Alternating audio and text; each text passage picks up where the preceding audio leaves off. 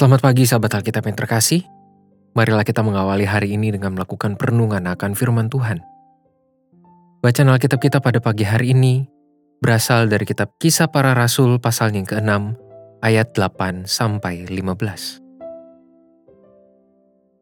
Dan Stefanus yang penuh dengan karunia dan kuasa mengadakan mujizat-mujizat dan tanda-tanda di antara orang banyak. Tetapi tampillah beberapa orang dari jemaat Yahudi yang disebut jemaat orang Libertini. Anggota-anggota jemaat itu adalah orang-orang dari Kirene dan dari Alexandria, bersama dengan beberapa orang Yahudi dari Kilikia dan dari Asia. Orang-orang itu bersoal jawab dengan Stefanus, tetapi mereka tidak sanggup melawan hikmatnya dan roh yang mendorong dia berbicara.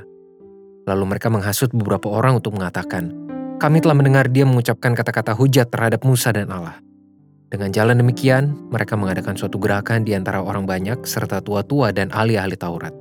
Mereka menyergap Stefanus, menyeretnya dan membawanya ke hadapan mahkamah agama. Lalu mereka memajukan saksi-saksi palsu yang berkata, Orang ini terus-menerus mengucapkan perkataan yang menghina tempat kudus ini dan hukum Taurat. Sebab kami telah mendengar dia mengatakan bahwa Yesus Orang Nazaret itu akan merubuhkan tempat ini dan mengubah adat istiadat yang diwariskan oleh Musa kepada kita. Semua orang yang duduk dalam sidang mahkamah agama itu menatap Stefanus, lalu mereka melihat muka Stefanus sama seperti muka seorang malaikat. Sahabat Alkitab, silakan renungkan pertanyaan berikut. Mengapa Anda beriman pada Tuhan? Dan apa tujuan utama Anda tetap mempertahankan iman dalam hubungan bersama Tuhan sampai saat ini? Setiap orang tentu memiliki pengalaman hidup, jawaban, dan tujuannya masing-masing.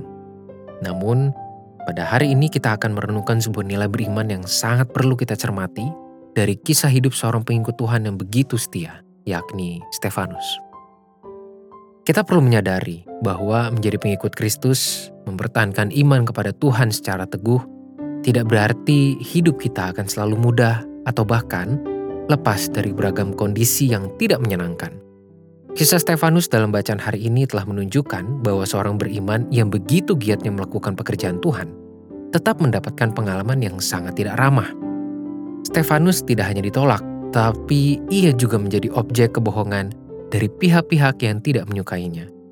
Bahkan, fitnah yang dituduhkan kepada Stefanus tergolong cukup krusial karena terkait dengan eksistensi bait suci, citra Musa, dan Allah. Alhasil, posisi Stefanus pun menjadi sangat terancam di tengah kumpulan orang banyak pada saat itu. Sahabat Alkitab, bacaan firman Tuhan pada hari ini memang menampilkan kisah yang menyedihkan. Namun pada sisi lain, kita justru melihat sebuah kenyataan hidup beriman yang perlu disadari dan diterima oleh seluruh umat Tuhan.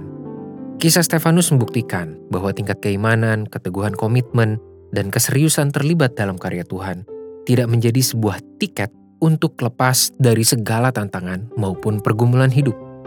Justru keintiman relasi yang manusia bangun dengan Tuhanlah yang memampukannya untuk terus menghadapi berbagai ketidaknyamanan maupun pergumulan tersebut. Artinya, sungguhlah tidak tepat bagi seorang umat Tuhan membentuk sikap pamrih pada saat ia beriman kepadanya karena ingin terlepas dari ketidaknyamanan hidup. Marilah kita berdoa. Tuhan tolonglah kami untuk memiliki iman yang tulus, yang murni kepada Tuhan. Dalam setiap perjalanan kehidupan kami, mungkin kami sudah mengalami banyak masalah yang juga mungkin saja akan kami hadapi di masa mendatang.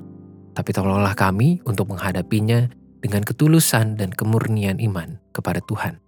Hanya di dalam nama Tuhan Yesus kami berdoa. Amin.